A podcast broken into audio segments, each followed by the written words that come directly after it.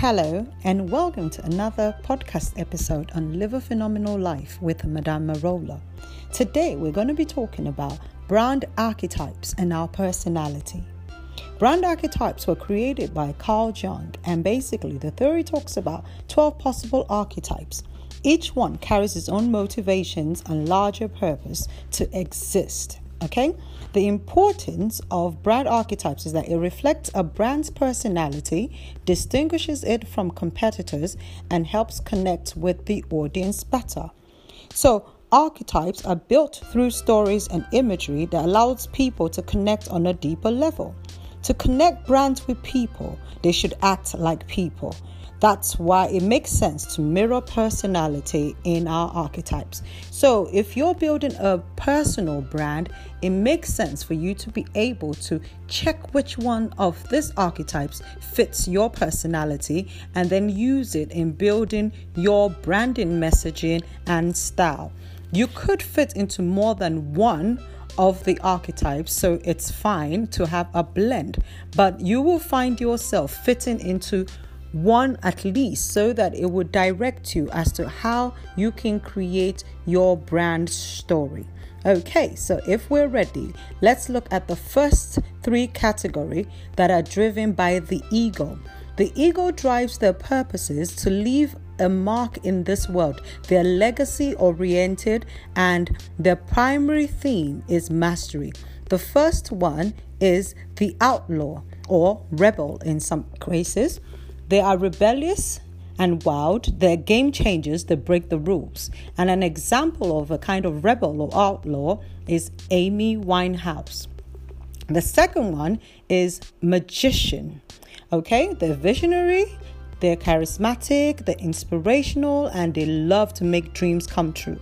You would automatically think of Walt Disney and, of course, Steve Jobs.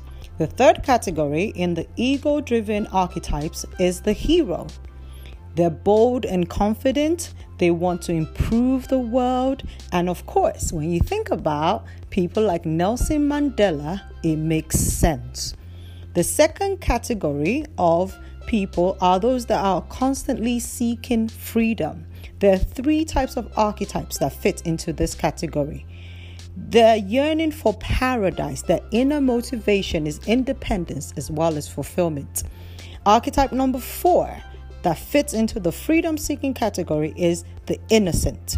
They're good and optimistic. They make a positive impact in the world and they're very kind in their demeanor. The first person that springs to my mind is the late Princess Diana of Great Britain. The fifth category in this freedom seeking section are the sage. They bring wisdom and insight. They're very knowledgeable and they're trusted to always, always do the right thing. And I would like to think of Morgan Freeman as a very good example. So, the sixth category, and also falling under the freedom seeking category, is the explorer. They are restless and adventurous. They're always seeking new things. They want to discover new experiences and make things to be new and innovative. And the best person that fits that is Sir Richard Branson of Virgin. He is really an explorer. Then we move to another category, and this is those that love to belong.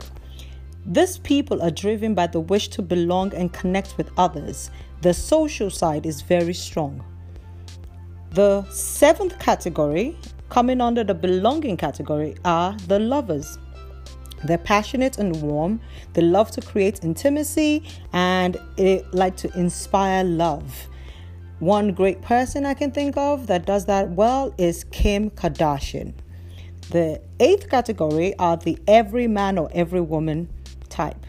They want to belong and connect. They're down to earth and very authentic. And of course, my main man, Will Smith, is a good example. The ninth category are the people we call the jesters.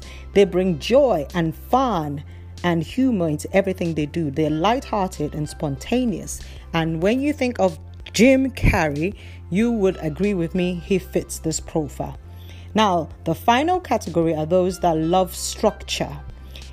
They always strive for stability and they favor structure in the world and find peace when there's order.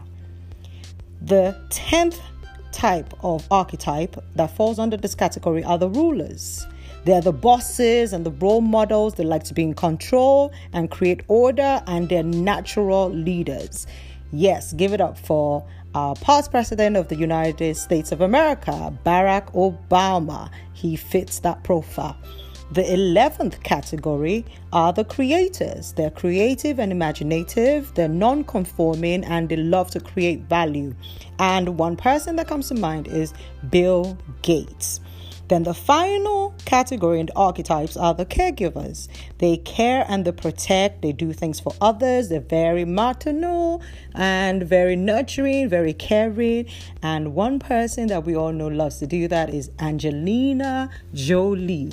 So when you look at all this list of different archetypes, the 12 types, you find yourself fitting into one or two categories very predominantly. I fall into two an equal part. I'm a hero and a magician, and I have a lesser sense of the lover archetype in me. So, what archetype are you? I hope you've enjoyed the session. Till next time, my name is Madame Marola. Discover your archetype and use it to create the best personal brand. Take care and have a great time.